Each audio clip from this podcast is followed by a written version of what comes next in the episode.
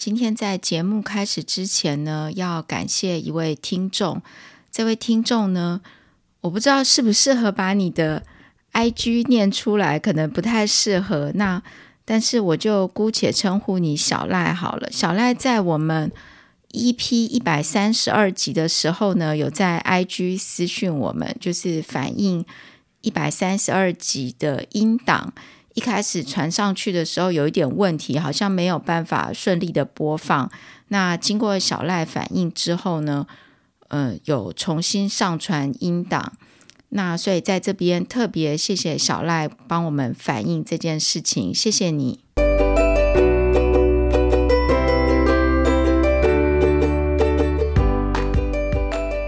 Hello，各位生意人，大家好，我是玉庆哦，欢迎收听《生意人生履历》。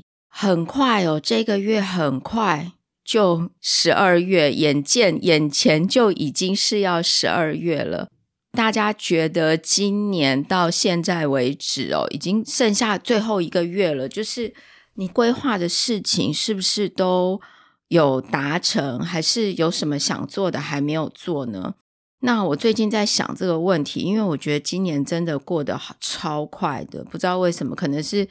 事情很多的关系，我记得以前小时候啊，就是例如说国小或什么的时候，真的是就是还没有什么自主能力，能够去干嘛的时候，那时候就觉得哦，时间都过得好慢。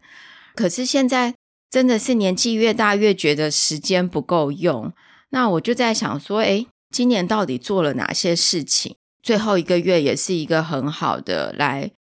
回想就是来检视自己做了哪些事情，像我今年还有很多，虽然可能都是可以明年再做的事情，但是我真的很希望今年可以完成。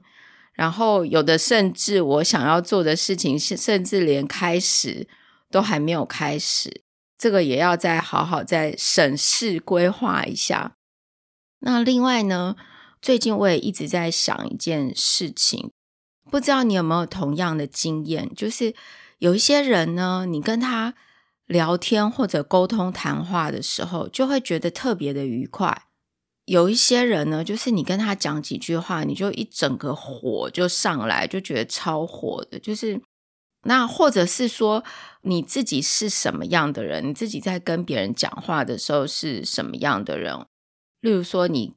跟同事之间，或者是在公司里面，在家里，就是大家一起处理一些事情，结果不是那么的和你预期相同，你会很直接的说，还是会委婉的说，还是会怎么表达呢？我最近有一个感想，就是如果遇到像这样的事情哦，通常我们直觉都是会很火，就是很气，对不对？心里就会说：“哎，你怎么这样这样这样？你为什么没有这样？”然后一整个火就上来，那很自然就会讲话口气就会比较直接嘛，那就会很难听。这个时候对方听了可能就更火，然后就两个人就吵起来了。但是这样吵起来对结果到底有没有帮助？或者是说不见得吵起来，但是。对方讲一句话，或者你讲一句话之后觉得不开心，对这件事情有没有帮助？我就想了一下这件事情哦，因为当然也是我最近在，就是我最近的日常有遇到这样子的事情，我就想到，就是以前我在做这个实习生的时候，然后有一次我跟我的同学还有老师，就是我们在学校，然后我们在外面的公司做实习生。我们的工作呢，就是这间公司它在研发一些呃 supplement，就是它做一些等于好像营养的东西，就营养补给品这一类的东西。那当然，他还是想要去证明一些它的这些它的，例如说它的纯度啊、成分，然后去做一些实验去证明它的效果。那我跟我同学的工作呢，就是。我们回实验室，然后把他的东西，他的东西呢拿来做一些实验的操作，那都不是很困难的东西啊。因为实习生就是他让你练习去操作这些东西嘛。那同时他可以利用学校的资源来得到一些报告做参考，这样子。然后就是每隔一阵子呢，老师就会带我们，然后去那间公司，然后跟他们就是讲说，哎，我们做了哪些事情啊？那他的实验的成果怎么样？然后我记得有一次，就是我跟我同学还有老师一起去。那我前一天知道说我们要去，我就准备了很多投影片，然后把我的结果啊什么什么，然后我认为说接下来可以做什么，就做了一个整理。结果我同学呢？就他没有做这样的准备，然后他就弄了一个不知道什么乱七八糟贴来的一个投影片，就是没有内容就对了，没有他针对这一个案件去做的结果。那一天他报完的时候，我听到他报这个投影片，我就想说：天哪！我要是那个老板，我应该会一整个火大吧？或者我是老师，我看到这个，我应该会一整个超火的，因为我真的不知道还。他在讲什么？因为他就是没有任何的结果在里面，好像什么事情都没做这样。然后后来我们报告完之后，那个对方的那个老板就是他，就是反正就是跟老师去聊天室去了，就好像整个从这件事情被拉走了这样子。然后后来回来的路上呢，我这个同学还问老师说，觉得他报告的怎么样？然后我心里就想说，天哪！他应该最好不要再提了吧，因为他就是没有任何成果。我觉得老师没有很火大就已经不错了。结果他还在车上问老师这件事情，然后老师大概想了大概三秒钟，然后老师后来接下来就说：“嗯，他比较喜欢玉庆的投影片，他比较喜欢玉庆报告的东西。”但是我心里就想说：“哇，这个老师人真好诶，就是。”我觉得，如果这种事情呢，呃，很多老师应该会就是，或者是说，大部分我们的经验，老师应该会说：“你你你为什么没有准备好这个东西？你到底做了什么？你为什么什么都没有做？什么诸如此类的嘛？”可是，其实我内心会想说：“啊，你身为一个 supervisor，结果你的学生。”就是报告成这样，然后里面还东贴西贴，因为我觉得东贴西贴别人的东西到投影片里面，没有 cite 出处是犯了一个很严重的大忌。就好像拿别人的东西来使用嘛，但是这东西并不是你做的，其实这是很不正确。你身为一个老师，应该要告诉这位同学说，你东贴西贴过来的东西呢，第一个你应该要 cite，第二个你的 PowerPoint 里面完全没有告诉大家你到底做了哪些事情，然后也没有任何的实验结果，也没有一个正式的实验结果出来嘛。老师应该要这样跟他讲，然后请他。重新做，对不对？我那时候心里是这样想的，结果老师没有，老师只是跟他讲说，他比较喜欢玉庆的投影片。那因为反正这个同学，嗯，就是我也没有权利去管这个同学，那我就没有讲话。我在车上，但是这件事情让我蛮印象深刻。呃，我就想说，嗯，我们平常在沟通的时候，如果当下。老师要是对这个同学很生气，说啊你怎么这样这样这样，那对这件事情有没有什么帮助？那或者是说这个老师他的职责是要告诉这个同学他应该要怎么做怎么做？那适合在这个时机点吗？当然，后来老师有没有告诉他应该要怎么做，我不知道。但是这位同学呢，之后他在。几个场合报告，我都还是有看到他去贴别人的东西来投影片上，但是没有 cite 任何的出处。这件事情我也管不到他啦，就是他我也没有办法去指责他或者是什么的嘛，因为毕竟老师才是对这个他的学习成果做评判的人。但是这件事情让我印象深刻，然后所以我常常在。跟别人相处的这个过程中，例如说，我看到别人的这个投影片好像不如我的预期，或者是他做出来的成果不符合我的预期的时候，我心里可能觉得啊，怎么会这样子？你怎么做出这种东西出来？但是我就会告诉我自己，说我不要在那个当下呢，就是这么直接的去表达我的情绪，因为。我的情绪是不是对这件？我的情绪是只是呃，例如说我很直接的说啊，你怎么做这么糟？真的是很糟糕，你怎么做出这种东西？这里不对，那里不对。我如果直接这样子表达我的情绪，对这件事情有没有帮助？或者是我会想说，我要怎么样表达呢？能够让这件事情呢，让对方接受，然后去改善，然后让整件事情可以更好。所以我常常会提醒自己，这样就是不要去做这种很直接的情绪上的表达，但是对事情没有帮助的。这个是最近呢一些生活上的事情，然后有的一些感想分享给大家。那今天要跟大家聊什么？就是上个星期还是什么时候，Amelia 有丢一个链接给我。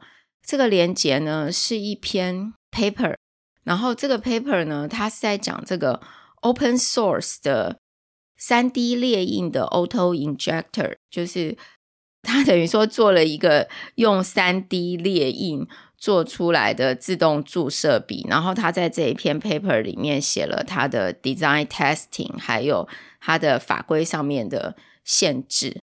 我前天吧花了一些时间看了一下这一篇 paper，其实有三十页，但是还好，就是中间有很多是。图片占了蛮大的篇幅啦，然后还有，当然它有一些 reference 也占了占了几页，然后那其他的部分呢，就是大概在讲他怎么用三 D 列印做出这个注射笔，然后他有去做一些延伸阅读，然后有一些整理在里面。那我想说，今天来分享一下这一篇 paper 里面这个三 D 列印的注射笔到底可不可行。然后，因为我们前几集在讲胰岛素的时候呢，有讲到，因为发现胰岛素之后，就有一些相继的发明嘛。那注射笔就是其中一个。这一篇 paper 呢，是在这个加拿大呢一间学校发的一篇 paper。然后我之后会把这一篇 paper 的这个连接放在我们 podcast 的资讯栏下面，让如果各位有兴趣的话呢，也可以去看一下。那我看完之后，我是觉得非常的冗长。那因为他就是想要把它解释的很清楚嘛。我先大概介绍一下他这篇 paper 里面的内容是什么，然后我再呃以我自己的观点，还有过去在做这个产品上面的一些经验呢来分享。第一个，他有讲到说他为什么要做三 D 列印的注射笔。因为注射笔这个东西，其实他在这篇 paper 里面有提到，就是预估在全世界呢，到二零二五年会有三十七点五个 billion 的市场。我我想这边应该讲的是美金啊，三十七点五个 billion 就是三百七十五亿美金的市场，就全世界到二零二五年的时候。但是我那天在好像网络上，我那天在。找这方面的资料的时候，看到网络上说，二零一六年的时候呢，它的市场十六点多 billion，大概一百六十几亿美金的市场。那到二零二五年呢，会有三百七十五亿美金的市场。所以等于十年，将近十不到十年的时间，就翻了超过一倍的这个市场。那因为 auto injector。自动注射笔，不知道大家知不知道？就是自动注射笔，就是做成一个像笔这么大的，像一个比较大、比较粗一点的笔，然后但是是笔的形状，然后里面放了针剂，就是有针头、有有针药剂在里面，然后使用者可以轻松的按一下就可以注射，所以你没有任何的。打针的经验没有学过打针呢，但用了这个自动注射笔就可以很简单的使用。那为什么会在这个不到十年的时间就翻了超过一倍的市场？因为现在全世界的这个叫做什么慢性病也是呃有这个增加的趋势嘛，还有自体免疫系统啊的问题啊等等，然后另外。人口的老龄化都可能是其中一个因素。那但是这个自动注射笔其实不便宜哦。就是这篇 paper 里面有提到呢，就是 commercial 的，如果说是真的在卖的自动注射笔，可能都是一百块以上。那在这里呢，它总共的花费，它用三 D 列印来做，总共做不到七块的加币。哎，你看七块加币是多少钱？六点多块。现在加币应该是二十几块，是不是？二十三块，二十三块左右。OK，所以大概一百六十块嘛。一百六十一点六，一百六十一块左右。呃，他有提到，如果是商业化的这种，大概就要一百块或者更多，所以就要两三千块以上。这个只是平均值，但实际上应该就是说，到底多少钱，可能还是不一定啦。这样，但是注射笔现在在很多国家都是列为这个。第二等级的医疗器材，所以可不可以这样做呢？因为我们一直在我们的 podcast 里面有很多集都有在强调，就是法规在针对医疗器材的这个部分，主要就是呃非常重要，就是 FDA 这些人呢一直在忙的，就是要证明安全性跟有效性，不管是药品或医疗器材，安全性跟有效性都是非常重要的。那三 D 列印的注射笔要去怎么样证明它的安全性跟有效性？因为它不是量产品，所以如果做过大量制造的这个我们的听众呢，应该对这个量产有一些概念。就是量产的东西有很多统计上的东西要做，就你做出来的产品有很，例如说你要抽样，然后你要做一一批。多少数目的测试，然后去证明说，哎，你的这个品质的稳定性啊，等等。但是这个注射笔它就是只有列印一支，所以我那天看完之后，我我就想说，哎，我们完全不能够用大量制造，就是量产的这一种思维去思考这一个产品。所以三 D 列印的东西，如果未来是医疗器材的话，那一个原本用量产品的思维去思考的东西，就不适合放在这个产品上面。那可能在制成上面，反而是要去注意的地方。我先大概介绍一下，就是说他有这个 motivation，然后接下来他就 design 了一个注射笔。那当然，他这个设计非常的简单哦，他有用到弹簧。然后有用这个呃三 D 列印去列印它的这个外观的塑胶件，还有一些机构件。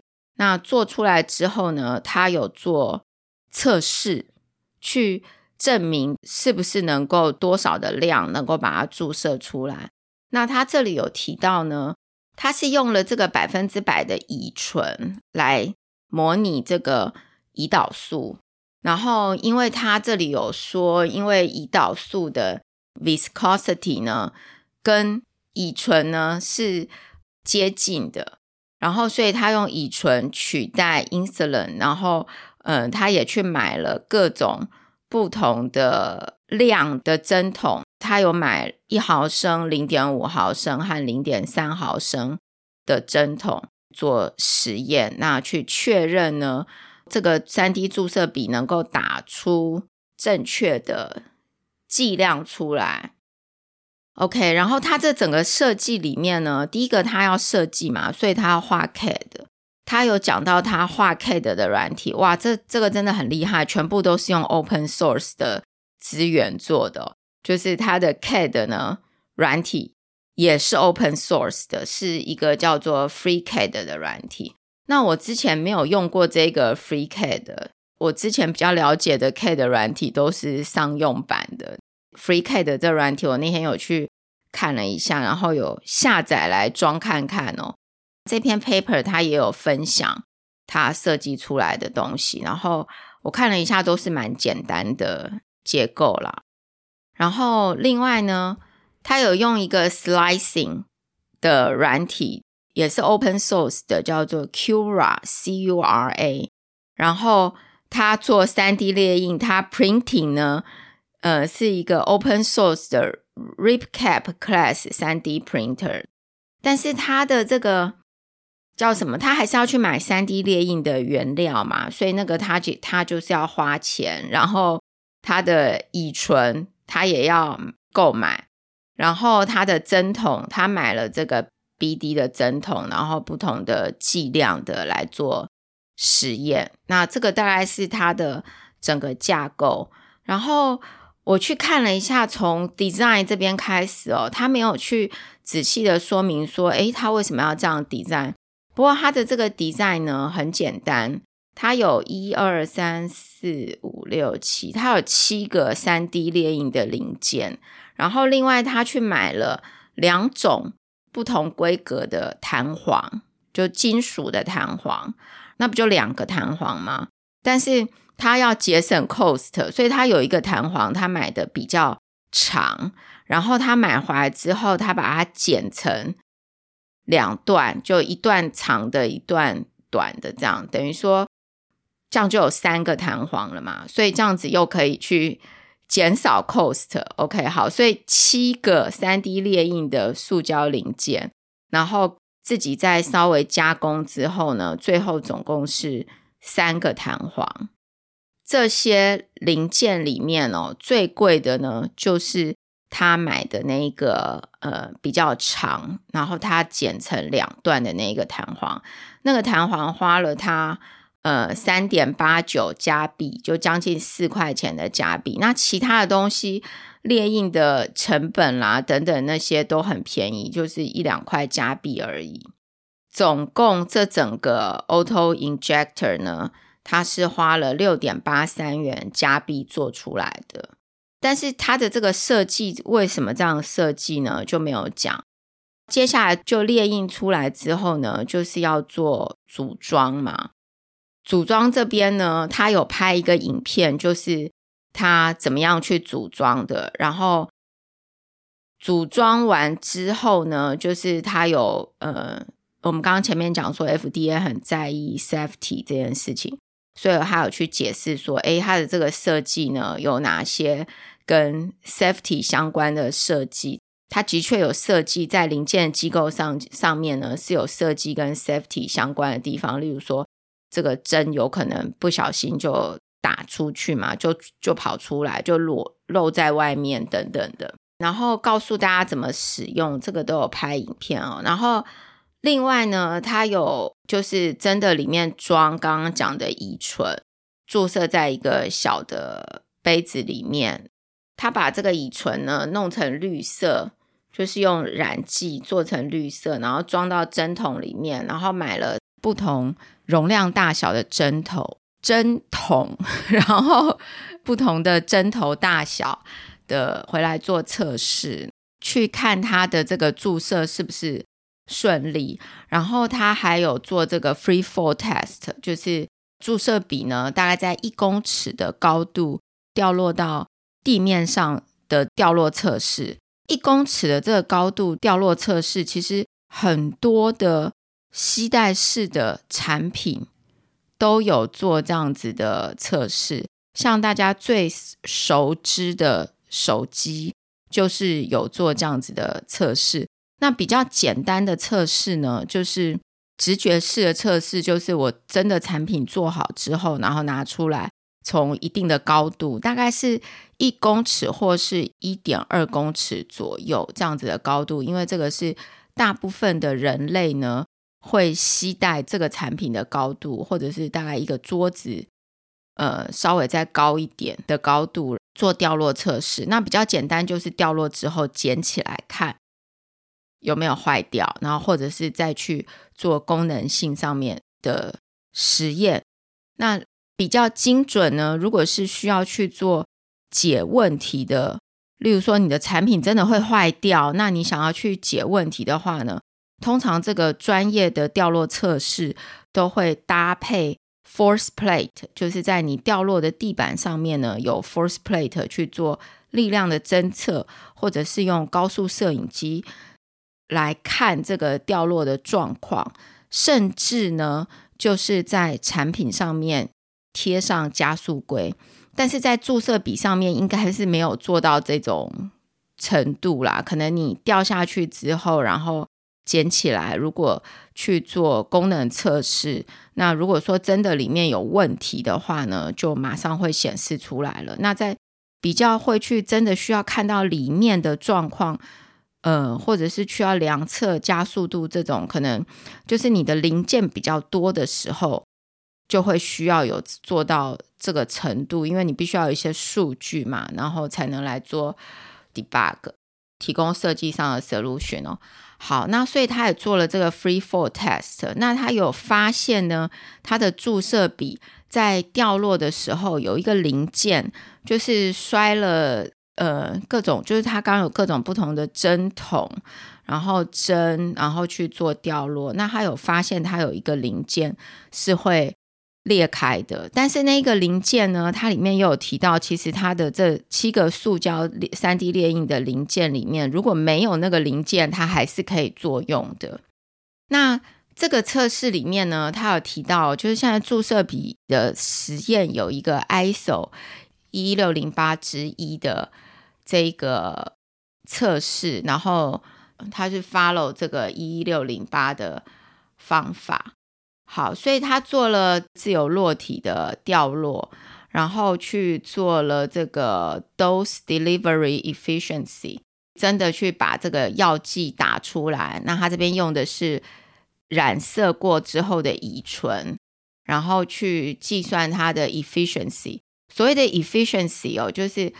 先量测装满剂量的时候的重量，然后也去量打出来，把液体打出来之后的重量，根据这个重量的差异的比例呢，就可以去算出算出它的 dose effi 呃 delivery efficiency。大概就是做这样的测试，然后它每一支呢，就是有做五个 sample，每一个不同的针筒。有做五个 sample，然后有去稍微看一下它的百分比。在讨论的部分呢，有提到就是他怎么去 validate 他的 design。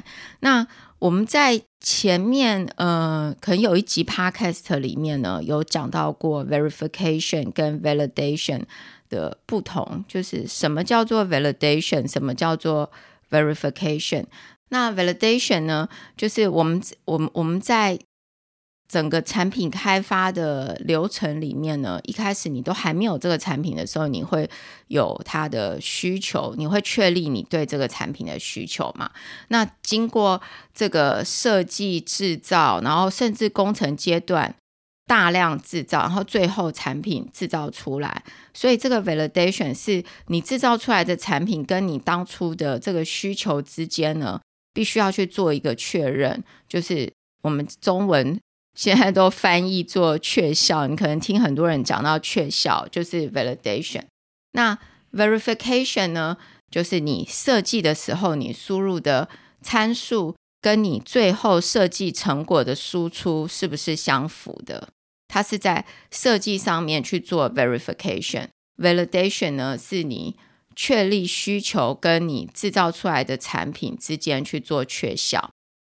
这个。Verification 跟 validation 的地方，我们之前在前面有一集在讲到这个科学数据的验证那一个地方，也有讲到，呃，VMV 就是 verification 跟 validation 是在讲数位数据的 VMV，那那个呢，又跟这个实体产品的这个 VMV 呢有一些。不一样的地方，但是观念上面某一种程度上面呢，是可以去参考的。那一集呢，我再把它找出来，就是数位数据的那一集。如果有兴趣的，也可以去听看看哦。因为未来应该数位的这个科学数据来做你产品开发上面的一个很重要的验证。或者是提供一些 scientific evidence，应该是一个趋势。那我再把那一集找出来。那如果有兴趣呢，也可以听听看那一集作为参考。好，那他这里有提到，就是他去参考这个 ISO 一一六零八去 validate 它的这个 design 去做确效，所以它的确效就是他做了这个真的把这个议题打出来，然后看看他打出来的这个成效如何，就是大概打出了多少 percent，是有全部打出来呢，还是其实有很多的呃议题药剂都还留在针筒里面？另外就是他有讨论到说，诶，这个注射笔是不是好用？我去下载了他的 CAD，因为他的 CAD 是 open source 的嘛，然后我去下载，然后也安装了他这里提到的 FreeCAD 这个 CAD 的软体，然后我去把它汇入，然后看了一下，就是说我们注射笔一般如果说注射的时候是在笔的笔的两端，就一端是针筒要打出来的地方，那另外一端呢，就是你用手按一下就可以注射。那它这个注射比较不一样，它的按的地方是在侧面，有一点像我们在用的那个自动原子笔，好像有一些自动笔有没有？我们在写字用的自动笔是在侧面，侧面按一下，然后就可以就弹出去这样。然后他还讨论了 cost，cost 当然是非常少了，这个当然不能比较嘛，因为。三 D 列印的东西相对也没有那么的精致，然后当然它也没有大量制造的那一些品质上面的要求，然后他也讨论了在法规上面的东西。不过法规这边哦，我觉得，呃，我是看他写了一些东西，但我自己是看不出太多的结论啦。那大概就是说这个东西在。医疗器材等级上面是第二等级嘛，但是三 D 列印出来的东西现在就是比较还是一个，嗯，就是说你你你可能自己用，但它并不是一个真的 commercial，我可以列印一个东西来卖给谁这样子。那当然，他也讨论了这个产品的风险，因为医疗器材开发里面还有一个就是一四九七一 ISO 一四九七一的这个。风险管理的 standard，这个三 D 列印的东西当然没有啦。例如说，诶，它是不是有可能会打不出来？然后你在设计的时候，你当然要想到各式各样不同的人、不同的脑袋、不同的使用习惯，可能会对你的这一个产品呢有不同的使用方式。有一些使用方式甚至是非常天马行空的，你都会。想不到的使用方式，是不是有可能发生？很有可能发生哦。本来大家觉得说，哎，这个注射笔不就是拿起来按一下，然后打针嘛？那有人可能不会这样做啊，他有可能把这个注射笔拿来做别的事情。那或者是说，他打针的方式不一样，或许他不是按一下打针，他或许是怎么样把它弄坏，然后来打针，或是。把这个针筒挖出来什么的，不不晓得，就是各种不同的想法，这个 都是可能在设计上面呢，也是要避免的。如果有人这样做的话，可能会发生什么危险？真的在设计一个产品的时候，都要去考量的。我们听众就是生意人里面呢，之前有写城市经验的，应该很能够体会这一段，或者是你之前有在设计产品的。我举一个例子，在写程式的时候，常常在写程式的人就必须要考虑到这一点，就是你设计出来的界面，你可能设计了这个界面要按这个按那个按那个，然后引导使用者去 follow 你的想法、你的流程，然后去执行。但是真的在你的东西 release 出来让大家去用的时候，有一些人真的会有一些奇怪的想法跟用法。然后最后就会没有办法走到你本来想要他去的那一个步骤，然后就整个乱掉。那这个时候可能公司的这个技术服务或客服电话就会非常的多，因为大家找不到他要用的那一个地方，你就会很奇怪。你是开发人，你就会想说：奇怪，我就是要大家这样弄啊，为什么他们就是会有一些很奇怪的、很奇怪的想法呢？怎么跟我想的不一样呢？所以这个也是。嗯，我们在前面有一集在讲使用者经验这边哦，就是使用者经验的这个设计师就要对这个地方呢要非常的注意。当然，专业的这个使用者经验的设计师，他不但是要有这些概念以外，他甚至用一些方法，呃，例如说做问卷啦，或者是做什么样的一个资料的搜集跟调查，然后去了解大家的使用习惯，不同的族群、不同的目标的人物呢，他对这个产品或对这个界面的使用习惯，那。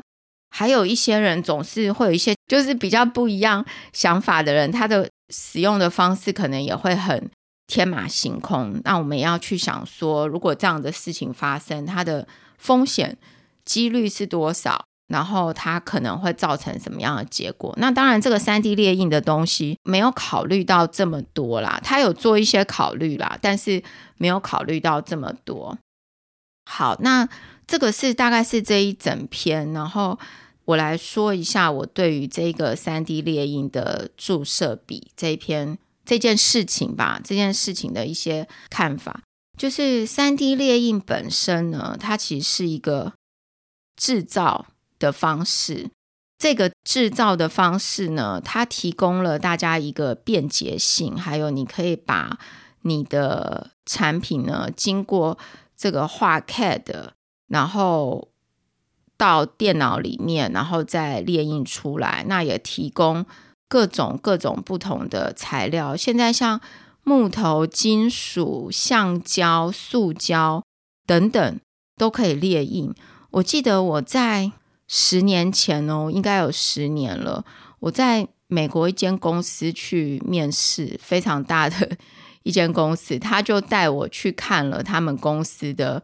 三 D 列印的地方，你看那个时候大概十年前哦，我去看那个三 D 列印的地方就非常非常的大。刚才讲的这个木头、橡胶、金属，我那天看了什么？好像木头、橡胶的我都有看到。哎，那个时候哎，十年前哦，这些东西就已经有了。它提供了一个便利性。那现在甚至三 D 列印，你看它也有，连这个机器都有 open source 的，然后很多资源都是开放的。所以有很多 maker 也都在家里呢，就可以自己来做三 D 列印。所以它提供了一个制造的方式。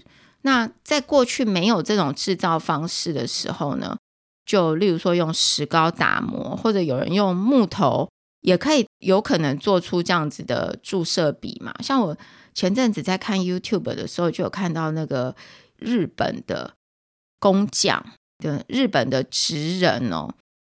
他们就是用手做的方式，就拿一块木头，然后就是削砍什么的，然后去做出一个像是木头的勺子啦，或者是把那个一块铁融化，然后再去敲敲打打做一个刀子出来，还有做那种就是抽那种烟的那个器具。没有三 D 列印之前，也是有各种方式来做。注射笔，你说它没有这个注射笔，能不能打针？当然是可以打针嘛，只是使用上没有这么的方便嘛，对不对？你说没有注射笔，但是有 insulin 有胰岛素，那还是可以打嘛，只要有针就可以把它打进去嘛。只是这个注射笔就是提供了一个方便性。那设计上面呢，或者制造上面，例如说，我们会要求会要要求知道这个公差，这个 tolerance 是多少，然后甚至做这个公差的分析。那甚至呢，要考虑到一开始前期就要考虑到你在功能性上面的要求，甚至你必须为你之后可能必须通过的测试呢，在设计的时候就要做考量。然后还有制程上面的要求，在前面有一集我们有聊到，就是在做机构设计的人呢，其实是必须要知道制程上面的技术的，否则你很难设计出一个，嗯，应该说你很容易会设计出一个东西，但是是很难制造的。所以一般的设计呢，在设计的初期就要去了解你制造上面可能会。有的限制跟局限的东西，那公差就是很重要的一点。在注射笔也有很多组装上面的问题，因为组装上面真的会遇到很多问题。你可能认为，哎，不就上下两件，不就套起来就没事了吗？但实际上不是，实际上你有可能做出来是套不起来的。像我那天看一个影片吧，我很喜欢看那种 DIY 的影片。然后我那天在网络上看到一个 YouTube 的影片，就是他 DIY 把家里的厨房。全部打掉，然后他在工作室里面自己就是做柜子，做了那个厨房的柜体，然后再搬回家里的厨房要做安装。诶，结果柜子都做好，然后他还真的就量测尺寸哦，全部都算好。结果他全部搬回来要装的时候，第一个柜子放下去了，再放第二个柜子的时候也放下去，就放第三个柜子的时候，竟然塞不进去那一个他已经量好的空间，变成那个柜子比那个空间好像还大了一个木板的厚度，这样子就真的塞不进去。但是当初量的时候，他认为都是量的没有问题的，所以后来只好再把这个。柜子呢，再回工作室里面，再把它拆开，然后重新再切割、再做，然后再放进去。那这个组装的问题，实际上在产品设计上面常常发生。就是如果你在设计的时候没有先把你制成上面可能会有的公差考量进去的话，可能真的之后就是会有安装上面的困难。当然，组装上面还有其他的一些问题，例如说零件跟零件之间是不是有预应力在里面，是不是组装的是之前或是组装之后呢？它成为一个成品的状态就已经有预应力在里面了。我举一个例子哦，像卡钩的设计，就是常常会遇到的，因为你卡钩要能够卡得住很长，就是你的卡钩必须先。经过一个变形嘛，然后才能卡进去。那卡进去之后，可能是有一个力量一直在那边拉着它。那这个会不会造成你的零件损坏，都要考量进去。那当然，它这个注射笔是没有这样子的设计啦，它只有一个地方是好像用螺纹的设计。不过里面有一个呢是弹簧的设计。那这个弹簧呢，你。注射笔要能够把东西打出去，你的弹簧一定是有预应力存在的。那甚至弹簧的制成，在买回来的时候，即使你的弹簧是没有预压，它是一个放松的状态，这个弹簧本身里面可能因为制成就已经有应力在里面了。然后它在压了之后呢，它是一个缩短的状态嘛，然后它按一下，哎，弹簧就被。放开了，去压它的那个力量就松掉了，然后就把针打出去。那这个弹簧呢，是不是能够每一个，就是说他买回来的弹簧就是他想的那样？弹簧又有它弹簧设计的学问，我们就在这边不讲。不过一般的机构设计会去考量这一点，就是一个你的弹簧的预应力是多少，然后你打出去伸长之后它的。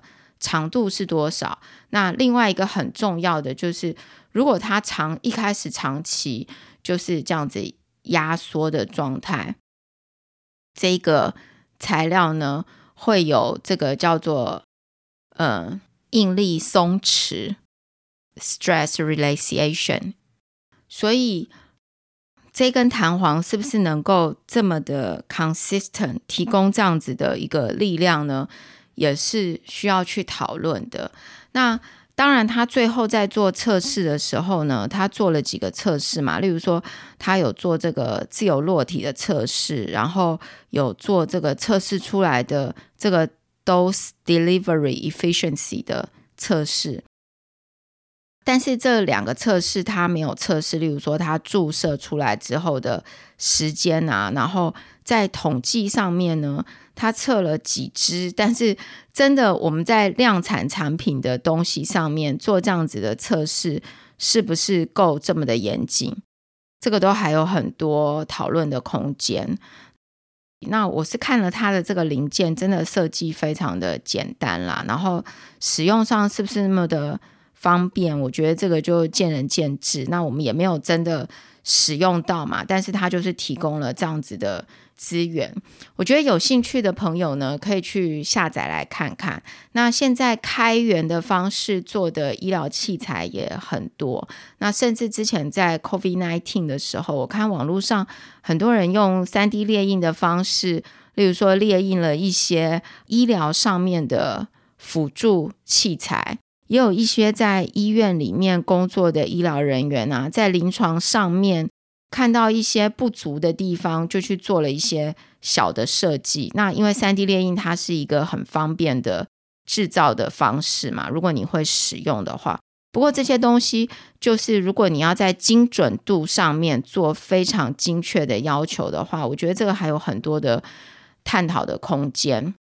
然后在设计上面，如果你是做量产产品的呢，它就是不是一个让你一直去思考那个这个东西啊，我如果做五个出来会怎样，做十个出来会怎样的，呃，那种大量制造的思维模式，因为它就是只有做出一支出来。好，这个大概是这个三 D 列印的注射笔的东西哦，我是感觉它比较像是一个，嗯。制具等于说注射用的一个辅助的工具，可能很多人会 DIY 出类似这样子的东西啦。那因为它在医疗上面，所以它的精准度呢，还有品质就必须要是很好。那甚至有一些注射笔装的药本身就非常非常的贵，可能一支药就要几十万。当然那个就是不能浪费嘛，所以就是你一定。要能够让这个患者顺利的接受到，如果在紧急的时候或者是很贵的药物，就几乎不容许有任何的疏失发生。这个是今天大概介绍这一篇。那我觉得其实中间有很多东西可以大家来思考一下。然后，嗯，这篇文章其实有一点长，就是他可能想要把它解释的很清楚。那我我觉得，诶我一开始在读的时候，想说奇怪，这么简单的东西怎么讲这么久？然后好像有一些部分是重复的，但是它是一个开源的东西，所以大家有兴趣呢，可以上去看一下。然后你自己身边有没有用三 D 列印来尝试列印一些跟医疗相关的？产品呢？那我知道现在有一些公司也在公司里面用三 D 列印的机器来做一些 prototype，或者做一些实验室用的夹具或者制具之类的。那也都可以参考，就是不同的思维做出不同的产品，然后在医疗上面要应用的时候，又应该要考虑。哪一些东西？然后它这里面有提到哦，对，它这里面有提到，因为我们其实医疗产品要符合这个生物相容性嘛，它里面有提到它的这个材料本身就是一个生物相，就是它三 D 列印的材料本身就是一个生物相容性的材料。不过生物相容性的这个部分呢，就是它不是说，哎，我这个原料是生物相容性的原料。就我原料本身是生物相容性的原料，那我做出来的产品就一定是符合生物相容性哦，没有这么简单的画上一个等号。生物相容性呢，在 ISO 一零九九三里面有做一些说明。那如果你要用原料，就化学原原料的这一个面向来。等同生物相容性的话呢，它不是一个这么直接，就是说，诶，我 A 原料符合生物相容性，呃，能够通过生物相容性的测试，那我的 A 用 A 原料做出来产品就一定能过生物相容性，它没有这么简单的一个连接。那我是不是能够从 A 原料去证明我的用 A 原料做出来的 A 产品一定会通过生物相容性？这个是有一个轨迹可以来做引导的，但它不是直接就可以等于的东西。呃，这个也是这个产品在，就是说，如果真的它要变成一个 commercial 的东西，是不是要考量这些，也是值得思考的。那在改天有一集呢，我们可以来讨论这个东西。那今天呢，就是大家跟大家分享这一篇 paper，我可能讲的有一点。我在想要怎么样好好的表达，不过表达的可能有一点不是太好。那希望大家可以听得懂。就我觉得它可以反映出，就是说一般的医疗器材设计要考虑的哪一些东西。那如果今天你用三 D 列印来列印这样子的一个医疗器材的话，你要做哪一些设计跟测试？然后法规上面呢，可能会有什么样的限制？如果大家对于内容有什么样的问题，或者是说你想要听更多这样子的内容的话呢，欢迎来给我们留言。那可以到我们的网站或者在 Podcast 的平台都能够留言。那我们就下集再见喽，谢谢大家收听。